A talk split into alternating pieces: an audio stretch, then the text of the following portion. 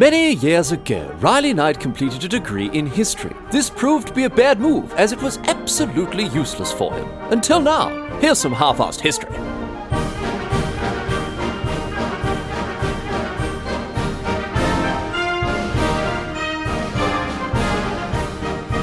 What's going on, mate? Great to have you along for some more half-assed history. This week on the agenda, going to be having a chat about the Lafitte brothers. This, uh, this were, these were a pair of French pirates. Uh, they operated uh, in and around Louisiana um, in the United States, the, co- the other coast of the Gulf of Mexico, in the early 19th century. Absolutely fascinating pair, these two blokes. They really were. Jean and Pierre were their names. They were privateers, they were smugglers, political operatives, businessmen, spies, all around rogues, really, but they led very interesting lives. Um, their stories are, are, steeped in legend, which which means that it's a little tricky to sort of separate the truth from the fiction when writing about or when talking about these guys. They've been um, they've been written about extensively over the years, but some writers obviously you know haven't let the truth get in the way of a good story. So keep that in mind as we get through this episode. I've done everything that I can to verify the stuff that I'm going to talk about and tell you today, but uh, you know with a couple of sort of Robin Hood like figures uh, such as these two, uh, you know the, you know the, the, charming outlaw, the lovable rogue, always makes the truth a little uh, a little tricky here. Anyway, this topic suggestion came to us from uh, Jordan Selesnik, who uh, is himself from Louisiana, and uh, he tells stories about the Lafitte brothers as, as, a tour guide in New Orleans. So, thanks so much, Jordo, for the suggestion. It was great to read about these two. Um, and of course, it's more half it's more of the half-ass history content that you crave: bit of piracy, bit of naval history, ship smuggling, battles, all the rest of it. Although I will warn you now, very light on mutiny. I have to say that very, very light on mutiny this week. So you know, there's not going to be surprise mutiny halfway through the episode. I just want to put you, you know, put you at ease there, so you're not thinking about that. And uh, on a more serious note, you know, we, are going to have some fun today, have a bit of a giggle about these two. But um, on a more serious note, these two, uh, I'm, I'm, afraid to say, these two were engaged in uh, in a bit of slavery and the foul profits that were wrought from the sale of the enslaved. So you know, look, it's all right being a lovable rogue, mate, but there are limits, and unfortunately, the uh, the Lafitte brothers crossed that line well and truly. They, they did turn very tidy profits uh, at the slave markets as well. So, you know, I, I guess a, a, slightly more serious air to two blokes who otherwise, you know, very heavily romanticized um, men in uh, you know in the history of piracy or whatever else. Anyway. They did have a lot of fingers and a lot of pies, smuggling, trading, capturing ships and their cargoes, and surprisingly also helping the US government, which hounded them for years, helped them to uh, win a battle or two. So very, very interesting and very, uh, you know, sort of um, complicated uh, figures, the Lafitte brothers here. A lot to get across as ever. So let's get to it. We'll kick off the story of Jean and Pierre Lafitte the 19th, uh, 19th century pirate brothers. Here we go. We're going all the way back, going all the way back here to, well, actually, I mean, yeah, not not exactly sure. Reliable details on the origins of these two blokes are, are very scarce indeed, very scarce indeed. So much so, we're not exactly sure when or even exactly where they were born. Um, it was around 1770 or 1780, between those years, roughly, is when we estimate the two of them were born. But we can't get much more exact than that, I'm afraid. Pierre was the elder brother, but again, we don't know exactly by how much, you know, we don't know exact years or ages. And as for where they were born, it might have been France, might have been born in France. Uh, Jean claimed that uh, they were born in Bordeaux as the descendant of uh, Jewish conversos from Spain. But conversely, Pierre claimed to be born in Bayonne, while there are actual documents from the time that indicate that they might have been born in Spain or even across the Atlantic in the US or in Saint Domingue, which is uh, modern day Haiti these days. So, no idea. No idea. What's certain is that they were definitely of French uh, origin somewhere along the line, as French was their native tongue throughout their entire lives. Um, although, of course, they went on to learn and speak both English and Spanish as well. But um, it's pretty clear the two of them you know, even if we don't have the, the the clearest picture of their exact origins, we do know that during their upbringing as as, as little tackers, they went to sea very early. Uh, there are indications their dad was either a merchant or a, or a trader of some kind on the sea and, and sail around, you know, making deals, whatever else. So the youngsters, uh, you know, they may have been cutting about in ships with their dad, or maybe as they got a bit older, they they put to sea themselves. Whatever the case, by the turn of the 19th century, by the time we get to you know the 1800 or so, the two of them They've established themselves as men of the sea in what is today New Orleans, Louisiana, in the United States. Now, before 1803, of course, this area belonged to France or it belonged to Spain, depending on exactly who and exactly when you ask. Asked, but um, uh, it went on to be sold as part, of course, of the Louisiana Purchase in uh, in 1803. And when the purchase went through, we are relatively sure that the Lafitte brothers were operating some kind of naval naval based business, perhaps with uh, Jean as a ship's captain out of uh, out of New Orleans and its its, its busy port there.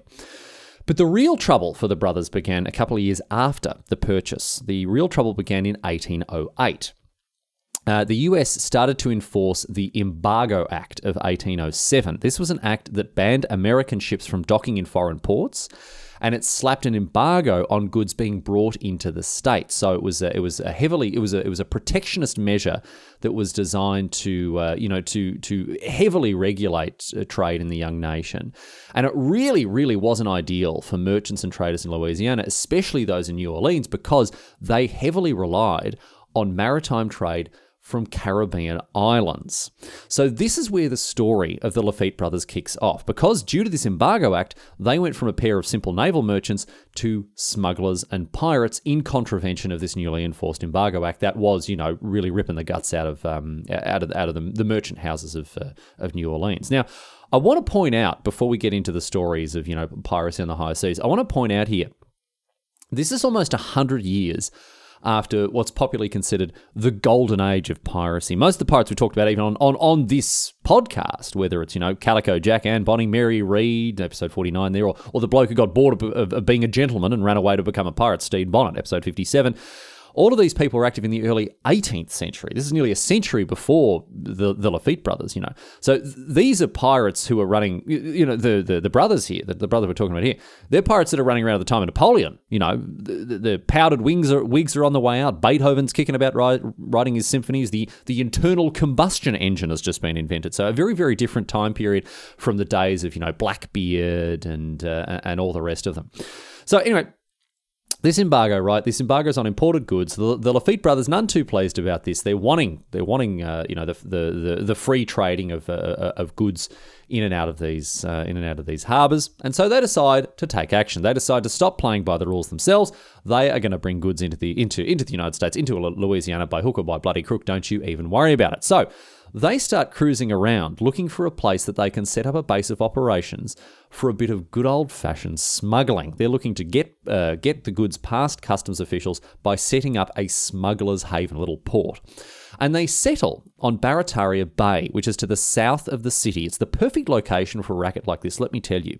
Barataria Bay, it's found uh, behind a narrow sea pas- uh, passage between some barrier islands, so it's easy to sneak in and sneak out of, and very difficult for the US Navy to access as a result. Now, the nearest US naval base is ages away, and so the bay it offers a prime spot for the you know the sneaky the sneaky smuggler ships to furtively sail in and drop off their hot property.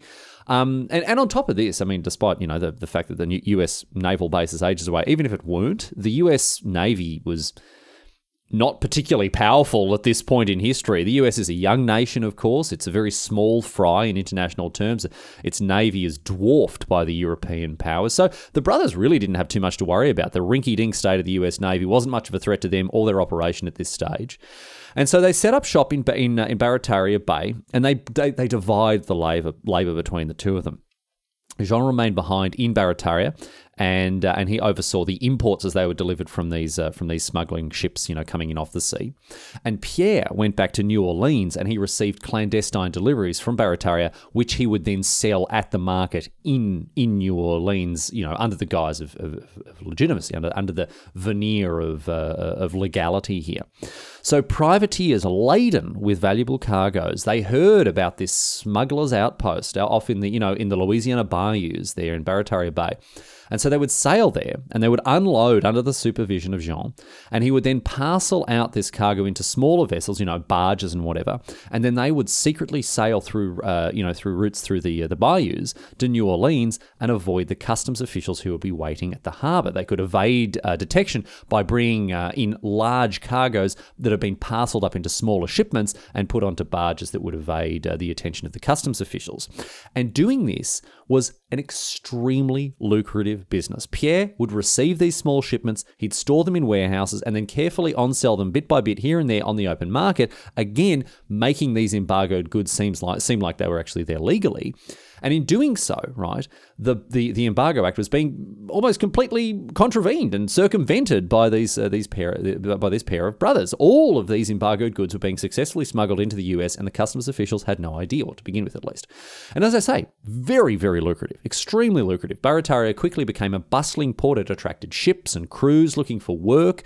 Hopeful sailors would go to Barataria, they'd work in the warehouses there, packing and unpacking stuff in the hopes of joining a privateer crew. And so this small smuggling outpost, it grew in wealth, it grew in prosperity. And of course, you know, I said that the US customs officials weren't aware of it to begin with, but after a while, Barataria grew in infamy as well, of course, because people knew that the Embargo Act was being broken. These these uh, you know, the, the contraband was being smuggled in somehow.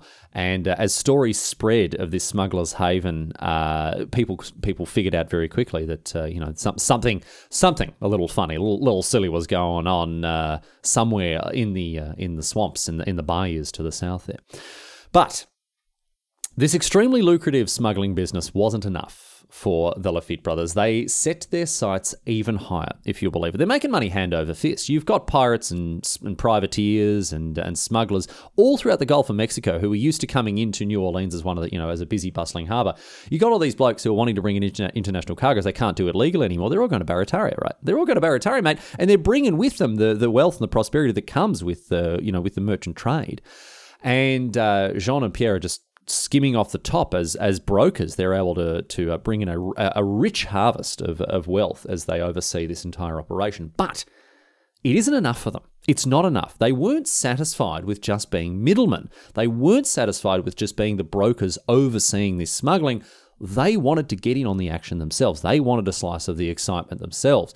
They wanted to get out there and, and, and seize rich cargoes in their own right, you know, rather than just on selling other people's. And so, to that end, in 1812, they use some of the vast profits they've made here to buy themselves a ship of their own. And here is where we go from smuggling to actual factual piracy, because this ship did not have an official commission from any nation. It was essentially unregistered, and therefore, as an unregistered pirate, uh, as an unregistered ship, it was effectively a pirate vessel. It was a pirate vessel.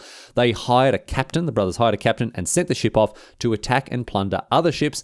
Again, there's no official commission, so it can attack basically anyone and anything, and this is what this ship goes off and does. Uh, you know, under the under the sponsorship, under the keen eye of the Lafitte brothers. And I'll tell you this: it was very, very successful in doing so. This uh, this ship went out and brought in rich cargoes and great wealth to the Lafitte brothers. It certainly was a good investment, although.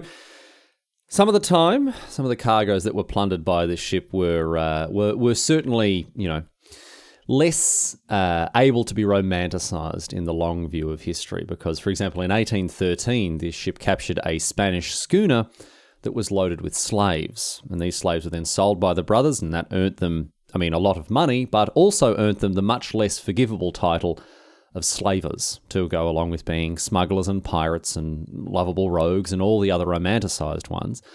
It's no good. It really is no good. But this is the reality of the situation. We we love to romanticize people like Jean and Pierre Lafitte. We love to look at blokes like this who you know were were, were outlaws and, and, and whatever else. Look at their story and and and make them make them in sort of large make them into larger than life figures here. But slavery is slavery, and they can't walk that one back. We're not going to romanticize this part of their careers. They made a lot of money off of this slave ship. They sold both the slaves aboard it as well as outfitting the ship as another pirate vessel and growing their fleet.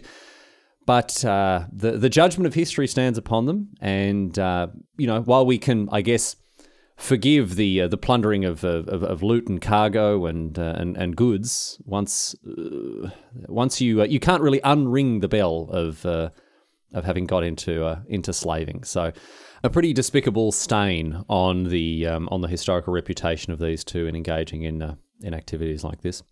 Anyway, not long after this captured slave ship was refitted, it was sent out to uh, to terrorize the wave, uh, waves once more, and it also managed to do a good job. Captured a, uh, a other other trade vessels and uh, schooners filled with valuable goods, which the brothers sold. But after having captured a, a, um, and and you know taken a schooner, as, a certain schooner as a prize, right? This, uh, unlike the slave ship, this ship wasn't appro- appropriate for piracy. The uh, the Lafitte brothers weren't able to refit it and add it to their fleet. So do you know what they did? That once they captured this ship that was again laden with treasure, whatever else, they they, they pillaged all the treasure. They took all that off them as well. But then with the ship, they just gave it back to the former crew. They gave it back to the former captain, former crew, and, and, and sent them on their way. This wasn't the last time they would do this either. Um, this is one of the reasons that these two are romanticized in the way they are.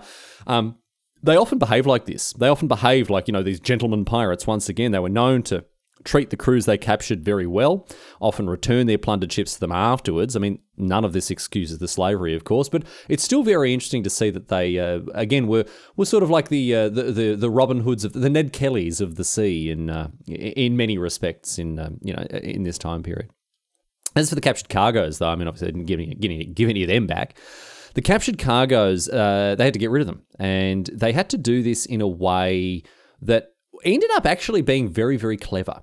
Uh, check this out. So obviously now, you know, with the volume of cargo that's being brought into Barataria, they can't just send every single thing through the bayous on on barges, and they're having to come up with uh, with new and very ingenious ways to sneak it into uh, into the New Orleans ports.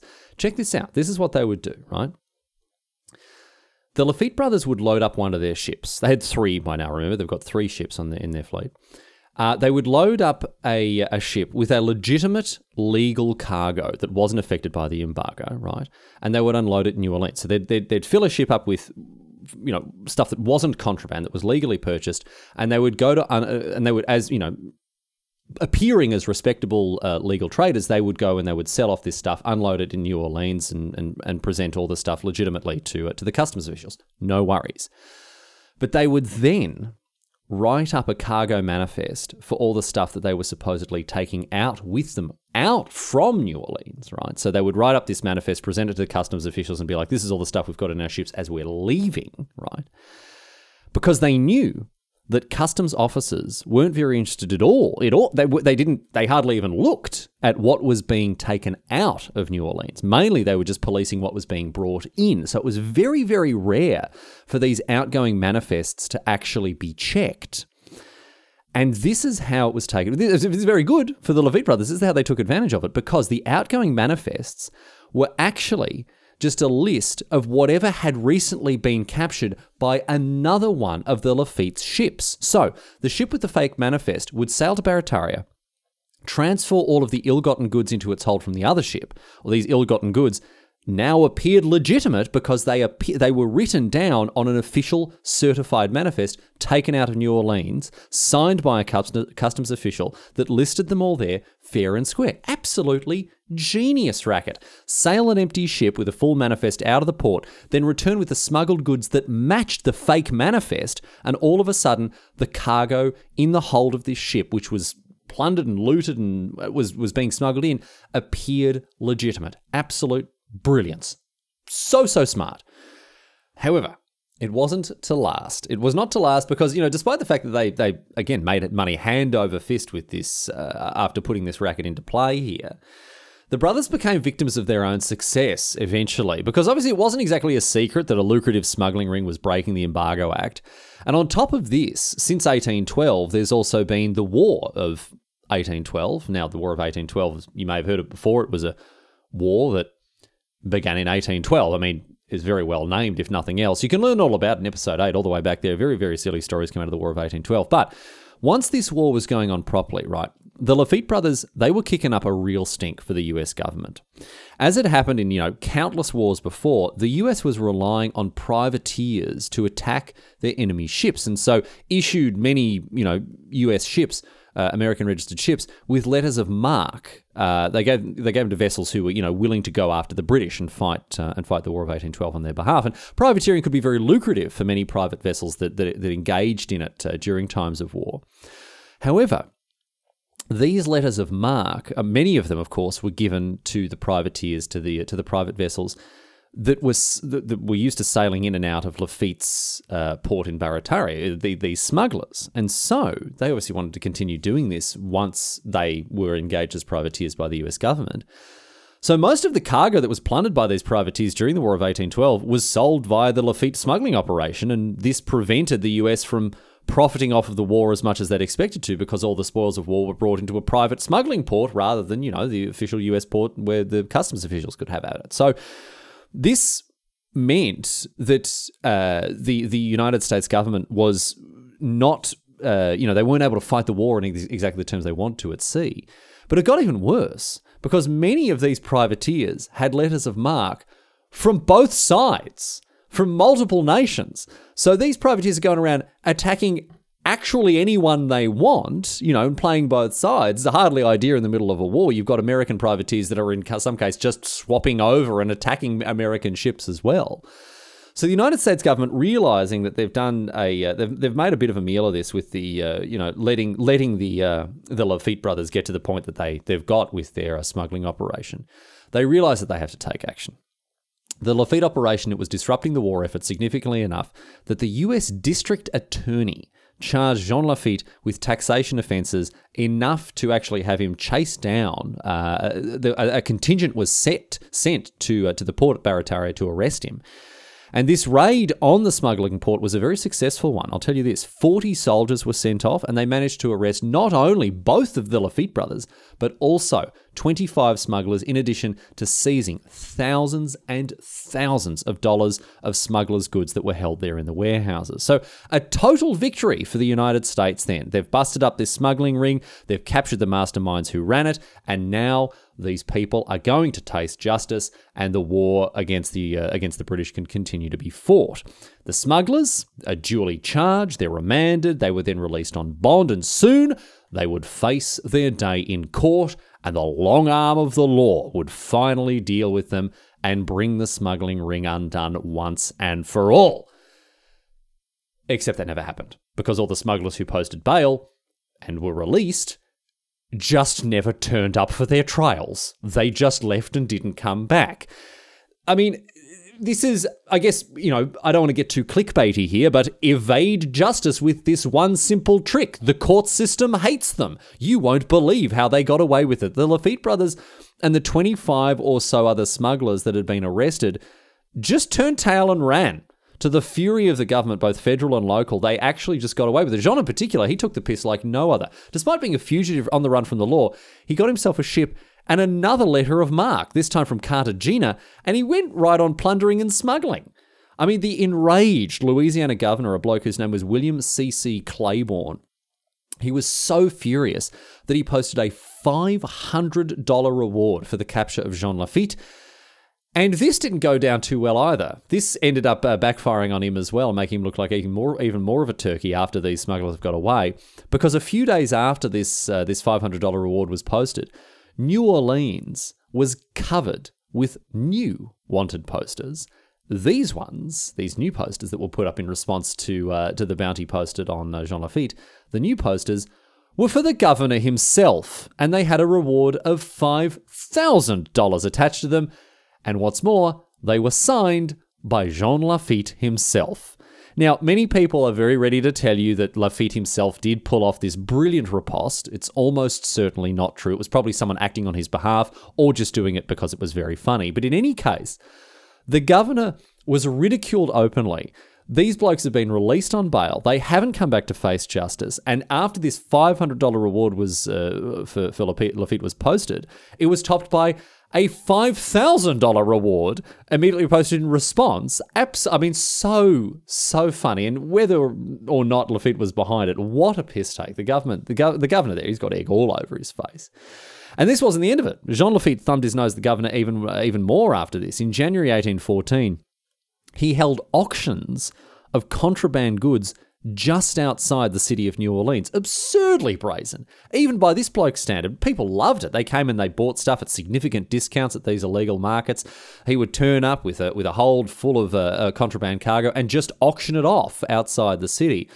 I mean, the government did send off people to break up the auctions, and you know there were gunfights, and some you know, some people were even wounded or even killed. But uh, the smugglers again, they managed to escape. Lafitte gets away with it again. How how does he bloody do it? How does he bloody do it, mate?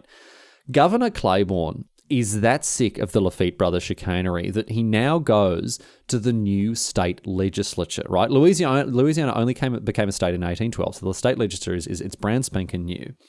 And he goes to them and he tries to organize a militia to take out these pirates and these smugglers once and for all. He has had it up to the back teeth with the Lafitte brothers and their antics and he wants to get rid of them. But here's the thing check this out, right? He goes to the state legislature and he says, Listen, blokes, I need your help. And the legislature, they hardly do anything at all. All these lawmakers, these state lawmakers, right? Oh, they made a committee and they said, oh, we'll look into it. Yep, we'll, we'll, we'll, we'll uh, get around to doing something. But they hardly lifted a finger. And you know why? Because many of the lawmakers and their constituents, of course, directly benefited from the smuggling operation and they didn't want to break it up. These smugglers had broken the Embargo Act. They were bringing in cheap contraband goods, and people bloody loved them for it. They liked buying cheap stuff. They were fans of the auctions. They were fans of the embargo breaking, and they didn't want them to stop. Now, obviously, the merchants hated all the people who were in, all the honest merchants hated these two and what they were doing right? But just the ordinary people who are going about buying and selling stuff as normal, right? This, I mean, for them it didn't matter. The state legislature wasn't about to piss off most of the people that voted for them. It only gave a very perfunctory response. Not to mention that some of the lawmakers themselves benefited from the racket that the Lafitte brothers had going on. So, I mean, you just imagine bloody Jesse Pinkman there. He can't keep getting away with this, but it seems like Jean and Pierre Lafitte were were just untouchable. They just, they, they, you know, it seems like their luck was never gonna run, never gonna run out. However, as it turns out, their luck was running out. Luck was running out for the for the Lafitte brothers, specifically for one of them, uh, for for Pierre, because while Jean avoided punishment, Pierre ended up being indicted by a grand jury on charges of piracy brought about against him by other merchants. Remember, he was often the one who remained in, uh, in New Orleans and, and, and, looked after the shore side of the operation. And uh, as a result of these charges of piracy, right, he ended up being charged, uh, tried, and thrown in jail. Now, Jean continued the actual piracy and the smuggling out on the high seas. He operated out of Barataria once again, even without his brother, right? Even with his brother locked up, up rather than acting as a broker in New Orleans, and he kept the Lafitte uh, operation still going. But don't forget, the War of 1812 is still raging on. The Gulf of Mexico is starting to see more and more action as a war zone, and this end up, ends up prompting quite the change of career for the Lafitte brothers. More and more British naval patrols are starting to cruise through the Gulf at this point, including along the coast of Louisiana, of course. And it wasn't long before the British as well became entangled with the Lafitte operation. You've got these privateers coming in and out of the ports there. They're attacking ships of all nations, bringing in this, the, the contraband into Barataria. And the British sat up and took interest here. A British patrol ship came across a Baratarian pirate vessel as it was returning to the smuggler's port, and it even fired upon it as it was giving chase. Now, the pirate ship, being smaller and more agile, was able to get into the bay into water that was too shallow for the British ship to follow. But check this out. The British ship didn't turn around and, uh, and you know and, and seek reinforcements or report what had happened. No, the British ship ran up the white flag and sent officers out in a dinghy to actually talk to the pirates. So they wanted to, for want of a better term, parlay, apparently. The British officers that uh, that uh, that came, you know, got uh, got on board this dinghy and sailed across to the pirate ship. They were brought ashore. Uh, they were brought ashore at Barataria, and they asked to meet with the leader. They wanted to meet with Jean Lafitte himself. Now, Jean agreed to talk to them, and I'll tell you this: it was a bloody good job that he did, because these smugglers, after having taken the, uh, you know, taken custody of the British officers, wanted to bloody lynch them. They wanted to hang them from a tree, mate. But Lafitte says, no, no, listen, fellas, well, uh, you know, we're gonna we're gonna settle down. We're gonna have we're gonna hear these blokes out. We're gonna listen to what they've got to say, and I'm gonna so so give them to me. I'll take them back to my my, my, my place here in the bay.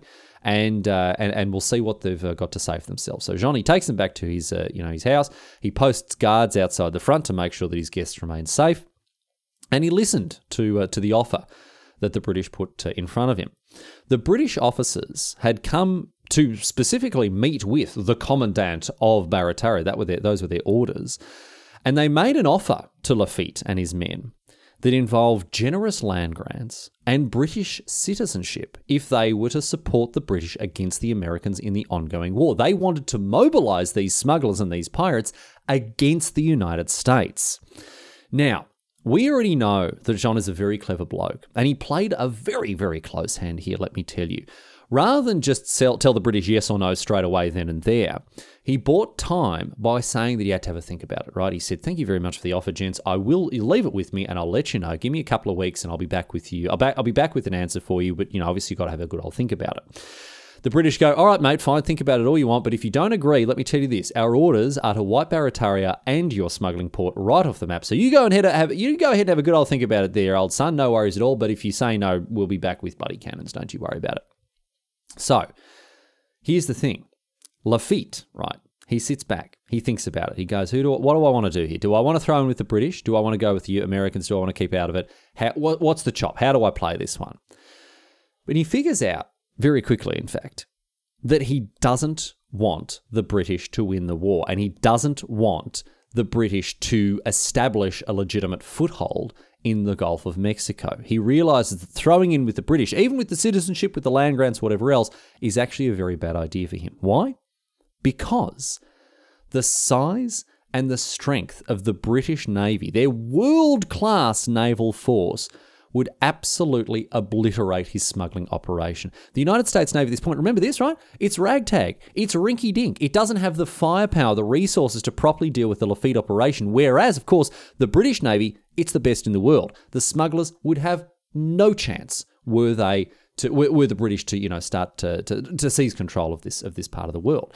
So after receiving this offer and thinking it over, Lafitte actually here does something so so wild considering you know everything else that he's done in his career as a pirate and a smuggler so far he approaches the US authorities including Governor Claiborne the bloke who you know had the wanted poster telling them about the British offer and stating his desire to actually fight for the United States rather than Britain in the war. Remember, this bloke's not American. He's French, right? And he approaches them as a French pirate and he says, All right, listen to me, you blokes. I'll fight for you guys because I want you to win because your navy's worse than theirs. And so I know that you'll be less of a threat to our smuggling operations. He probably didn't say that in the negotiations, but that was where he was coming from. He said, right, he said if, if he, his brother, and all of their associates were pardoned, he would muster his forces in the defense of the United States in the War of 1812, and all of these privateers, these pirate captains, would come to the aid of the embattled United States uh, Navy there. Jean made sure that everyone knew about his intentions. He wrote not only to head honchos like the governor, but also to lawmakers in the, in the Louisiana legislature, the ones, remember, who had been sympathetic to his cause, and he told them, he made it very clear that the United States had the opportunity to bring the Baratarians on side as, you know, as allies in this war, in the War of 1812, if only they pardoned and, and released all of the people who had been captured or, or imprisoned or charged previously, right? And at first, it looked very good for the Lafitte's. Within a couple of days, Jean Lafitte, uh, within a couple of days of Jean sending these letter, letters, Pierre escaped from prison. Oops, how clumsy of us. Can't pardon the bloke, but he, you know, he goes and walks free anyway. He managed to get out of prison just a couple of days after. Very strange coincidence there. And then, shortly after this, the United States, obviously, you know, perhaps in response to the offer that was made by Jean Lafitte here, the United States mustered a small naval force and went and blew Barataria to bits. Yes, they uh, completely ignored this offer that uh, Jean had made to join forces with them and instead went and raided the smuggling operation uh, one final time and more or less completely destroyed it. They, uh, you know, rather than swell their ranks with these privateer, with these pirate vessels, Instead, they were having none of it and sent a schooner and six gunboats to Barataria. And after a hasty scramble to defend the port, the smugglers ended up realizing they had no chance, so they set fire to their ships and they fled. And once again, the Lafitte's escaped, but 80 smugglers and the ships that they hadn't managed to destroy ended up being captured by the Americans. So they really did turn down the olive branch here, the US government. And that was the end of Barataria Bay. The once busy and bustling smugglers' haven was consigned to history by this US raid. It would never, it would never regrow from the ashes again. But the story, story of the Lafitte brothers has still got a long way to go. Let me tell you this. There was a lot more sympathy from for these two men than you might have thought. You know, I mean, they are pirates, they're smugglers, and, and, and they are broadly speaking on the wrong side of the law every way you look at them. However, there was a lot of sympathy for them. They'd come and made this offer of of, of helping the uh, the United States in their in their hour of need, and in, in response, they'd had their entire operation shut down by the U.S. Navy. This naval raid had been highly successful in uprooting the smuggling operation, but it also had obliterated a potential ally against the British. And in December when the uh, nasty piece of work known as General Andrew Jackson rocked up in New Orleans to organise its vigorous defence against the British, he was none too pleased to find out how vulnerable the city was. I mean, you can hear all about this in episode 9. And it's in that episode that I mention that he asked some of the local pirates to help out. And those local pirates are none other than the Lafitte's and the Baratarians. In fact, even before Jackson arrived, Governor Claiborne recognised that the raid actually might have been a bit of a mistake, and the United States and particularly New Orleans were in deep poop here. Um, and he actually petitioned the federal government for a pardon for the Lafitte so they could be recruited. I mean, obviously, should should have taken up the offer when it was on the table, Claiborne, mate. Old son, bit bloody late now, isn't it? He's bloody changed his tune, hasn't he? But now the British are posing a dire threat. Again, you can hear about all this in episode 9. The rulebook's getting chucked out the window. Even Jackson himself, he doesn't, want, he doesn't want to work with the pirates all that much, but he recognises that he has no choice. He's got all these ships, the ships that were captured in Barataria, they're going spare. He needs the men for them. And Lafitte's sailors are refusing, the captured ones or even the ones that have been released, they're refusing to work. They're refusing to work. They're pissed off about the raid. They're not happy with how their, uh, their leaders have been treated. So Jackson, therefore, he arranges a meeting with Jean Lafitte and he offers he and his men a pardon if they serve in the defense of New Orleans. And so Jean actually gets what he wants. Jean must have been like, mate, this is what I said at the beginning. This is what I said at the very beginning. In the first place, I said we'll bloody fight for you, cloth-eared buffoon, if you give us the pardons. But sure, all right, mate, go on, go on, go on then. All right, you organise the pardons, we'll fight for you. Fight for you. Don't even worry about it. So, pardons are approved. Jean he goes around mustering all of his former soldiers. He crews the captured ships and he uh, and he puts all of the extra men on the you know the ones that because uh, obviously there, there, weren't some of the ships had been destroyed, so there, were, there was an abundance of crew members. He puts some of these extra crew members on the artillery batteries that you you heard about in that in that former episode, in the previous episode, episode nine. Now. Further to this, Jean also had a very meaningful say in the def- in the naval defense of the city. He helped Jackson formulate uh, plans for the deployment of the organization of ships. And when the battle began properly in late December, the Baratarians excelled themselves in the fight.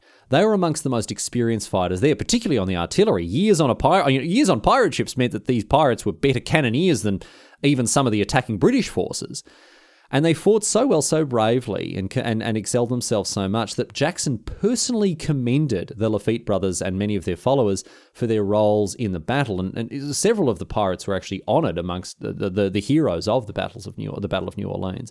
The Battle of New Orleans, obviously, an incredible story in its own right, but the involvement of these reformed pirates makes it all the better. They were crucial in defending the city, and all of them, I'm happy to say, were rewarded with full clemency as a result. The US government did stick to its word, and all of the pirates, all of the smugglers, all of the privateers that took part in this battle as part of, you know, the deal that was brokered there by Jean Lafitte, all of them were offered and accepted, you would think, a full pardon. So it did take a while to uh, to get there. Ultimately, with Jean, you know, double crossing the English and offering his help, and then having his base destroyed, then ultimately being brought back into the fold. But at the end of the day, uh, Jean Lafitte and uh, and his his pirate fleet did end up serving a very important role in a, in a decisive battle in, in, United, in the history of the United States. But wait, there's more. We're still nowhere near finished, mate. Here, we're still there's still so many more adventures that I've got to tell you about from these with these brothers. Do you remember me uh, describing at the beginning of the episode? I described them as spies uh, when the episode began. Uh, that was one of the many titles that they earned throughout their lives, and there's a whole other chapter here, mate. Because after the destruction of Barataria, after the Battle of New Orleans, Jean and Pierre went into the service of another nation as spies. They became spies for the Spanish. Spain was fighting the Mexican War of Independence at this stage, and the brothers agreed to pass information along to the Spanish to aid them in this war.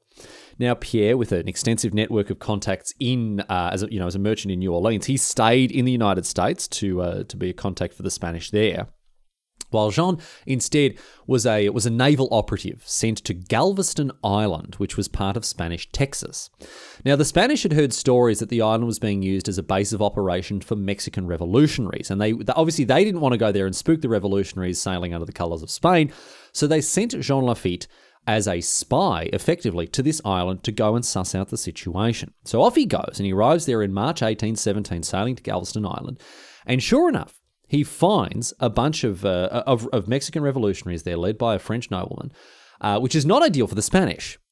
However, I don't know what happened. Honestly, this bloke is just a total luck sack because within a couple of weeks of him arriving, couple of uh, a couple of weeks of Jean arriving on Galveston Island, right? These revolutionaries packed up shop and left. And I wasn't able to find out why. I don't think it had anything to do with Jean and his arrival. I mean, if it did, he kept bloody quiet about it because I couldn't find any explanation that involved him. It just seems that they just left, right? And Jean was very, very quick to exploit this, experta- uh, this situation here. He he established himself as being in charge of the newly abandoned island, and I mean, have a guess at what he turned it into. You know, he he headed back to New Orleans, reported his success to the Spanish by way of Pierre, his co-spy. He said, "I'll keep sending messages. Don't worry, I'll keep you appraised of the situation, what's going on in Galveston." But then he went back to the island and worked on turning it into, you'll never guess, yep, another base of operations for another smuggling racket. I mean, why why mess with an established formula? He knew what he was good at. He knew how to do it, and Galveston was perfect. It had a large protected bay. It was only very sparsely populated by, by Native Americans. It was outside of the authority of the United States and generally away from most population centers. Because it was so remote, there weren't very many patrols, not a lot of attention was paid to it. And so Jean Lafitte once again set up shop. He established a little colony of his own, and it grew to have around 2,000 people living there. He and he raked in a fortune as uh, as the as the leader of this of this smugglers port. He you know still paid lip service to the Spanish as a spy. Maybe you know he sent off messages like, "Oh yeah, nah, no revolutionaries here. Don't worry. Don't come and check. You don't need to come and just take my word for it. But uh, no, look, she's all she's all good at this end. Don't even worry about it, mate." Um, honestly, it looked like the Spanish had bigger fish to fry. They, they, you know, nothing really came of Jean's cruisy attitude towards his duty as a, duties as a spy. He, it was a very short-lived career for him as a, as a you know, an agent, agent of espionage there. But what he did do on this island, he oversaw the construction of, uh, of houses, other buildings, including a new, uh, a, big, a big headquarters on the harbour, which was painted red. It became known as the Maison Rouge. And he called this new colony, this bustling, new, prosperous smugglers colony, he called it Campeche and it became as prosperous as, as anything, really. There were pirates and smugglers and other ne'er do wells who were pouring in to offload their contraband, bring wealth and riches into this small colony, and the richest of them all, of course, was Jean Lafitte, who lived in, in, in ostentatious wealth aboard his ship in port. He forged letters of marque and issued them to, uh, to you know, gave them all to his pirates uh, to offer them a uh, the very thinnest veil of legitimacy as they went around attacking ships. And he continued to oversee and manage the colony until its annual income topped two million dollars. That is $33 million today. Not bad for a self-made colony in the, you know, in the Gulf of Mexico there.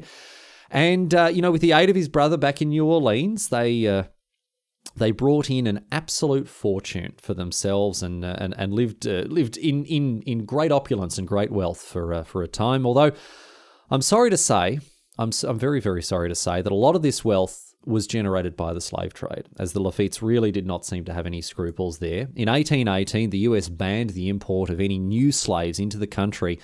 But the law was very poorly written and it had several loopholes, and the Lafitte brothers took full advantage of these legal loopholes. For example, um, if a if a slave ship were captured, so a slave ship couldn't land in a U.S. harbor and unload its cargo, but if a slave ship were captured, then the people, uh, the enslaved people on board it, would be turned over to U.S. customs and then sold, sold, and half the profit from this sale would go to the sailors who turned them over. So if you're out in the sea, you capture a slave ship, you bring it back to the United States in 1818, um, the, the, the slaves would still be sold, and you'd pocket half the profits.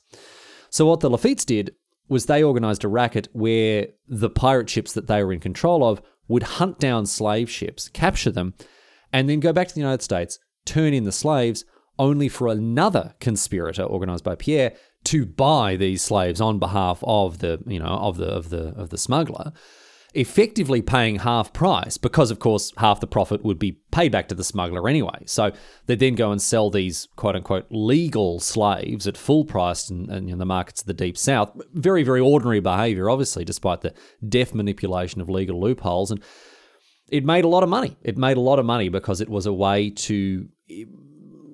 I don't know, under the veneer of legitimacy, bring slaves in in contravention of the 1818 regulations. And so in doing this, the Lafitte brothers profited quite handsomely off of uh, off of the, uh, the the buying and selling of uh, you know of people who'd been enslaved. So they became very rich. They became very rich for, through this and, and other means, of course. But once again, their luck ran out, and it wasn't to last. In uh, the Campeche colony was was obviously flourishing, prospering, bringing a lot of money through slaves and, and other means as well. But it was almost completely ruined when a hurricane blasted through it, which flattened most of the buildings and killed several people. And even, you know, even if there were attempts to rebuild it in May 1821, the Lafitte's and their smugglers had finally become too much of an issue for the US to ignore, and so an American schooner was dispatched to deal with Campeche. Obviously, once again, victims of their own success for years. They've been smuggling slaves, they've been uh, bringing in contraband, and, and and you know getting around all of the uh, all of the the laws that, invo- that managed and regulated imports and exports into US harbors.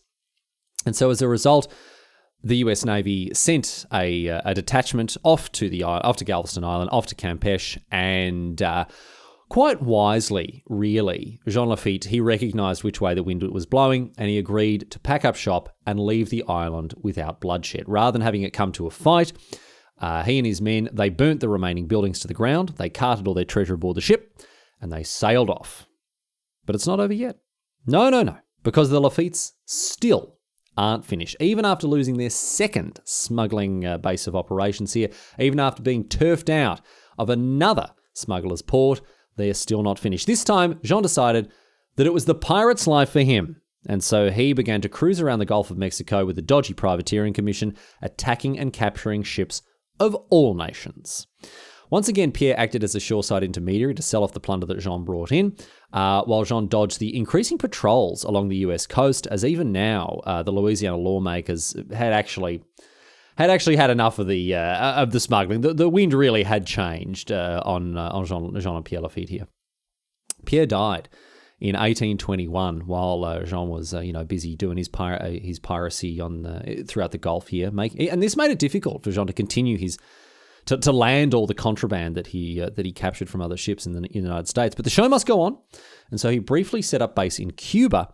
But this didn't last. Cuba was a lot quicker off the mark in booting these pirates out, and uh, it wasn't long before Jean was uh, once again back at sea without an effective way to land his ill-gotten gains. But more broadly speaking, really, if you if you look if you sort of zoom out and look at this situation on a, on a wider historical level, this really is the end times for pirates and piracy of this kind in the Gulf of Mexico. Pirates like Jean Lafitte were on the way out as governments began to exercise a much tighter control over the waters that they, uh, you know, that they had jurisdiction on, and piracy of this kind it was dying out.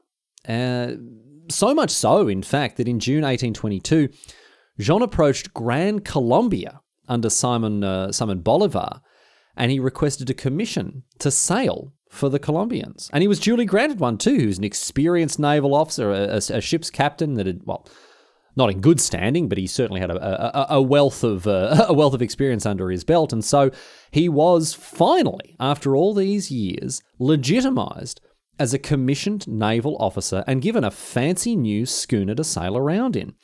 And funnily enough, as he went about, you know, on behalf of Gran Colombia, it finally meant that he was legally allowed to attack other ships, particularly the Spanish, as Gran Colombia, of course, was at war with them.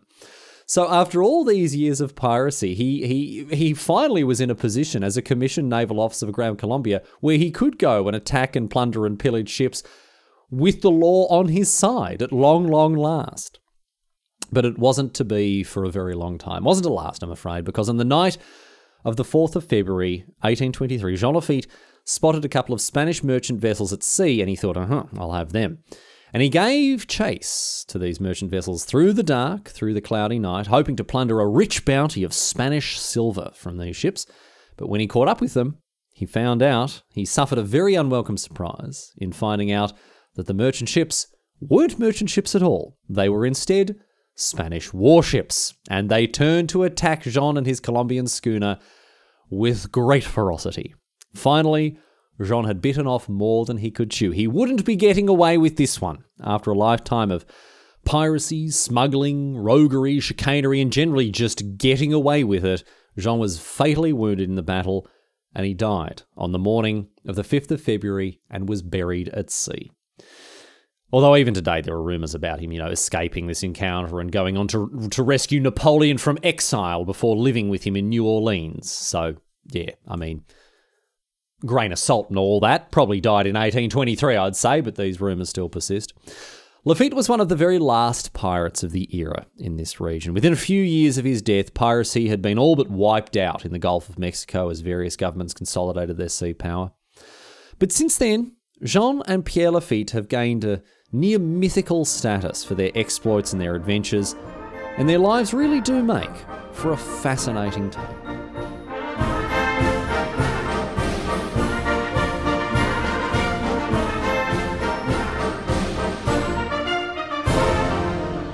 But that's it. That's all she wrote today, sports fans. That is the story of Jean and Pierre Lafitte, the Lafitte brothers. Very, very famous pair of pirates they were. And certainly some of the stuff they got up to, you can uh, you can see why. I hope you enjoyed this episode. And uh, once again, you know, it is so good to hear from listeners, have them send in suggestions. So I want to thank you. I want to say thank you to Jordan uh, uh, one final time for, for sending in the suggestion. If you've got a suggestion like Jordan, you want to get it through to me, please do. Halfarsedhistory.net, a contact form there you can use to uh, to get in touch with the show. Always love hearing from people, so please send me through any feedback or topic suggestions you've got.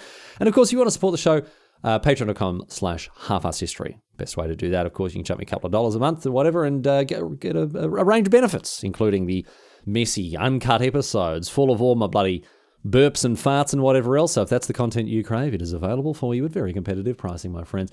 But thank you uh, nonetheless uh, for listening to this dumb podcast week in, week out. So good to have your company, of course. And uh, I appreciate everyone who's going out and uh, spreading the good word of Half Arsed History. Thanks so much to those of you doing that. As ever, we're going to close out the episode with a question posed on Reddit. This one asked by B Town Bomb. It's to do with uh, Louisiana here. Maybe B Town Bomb is hoping to uh, make a return here. I don't know. Maybe maybe, maybe take it back and get a refund because B Town Bomb asks, did we keep the receipt from the Louisiana purchase?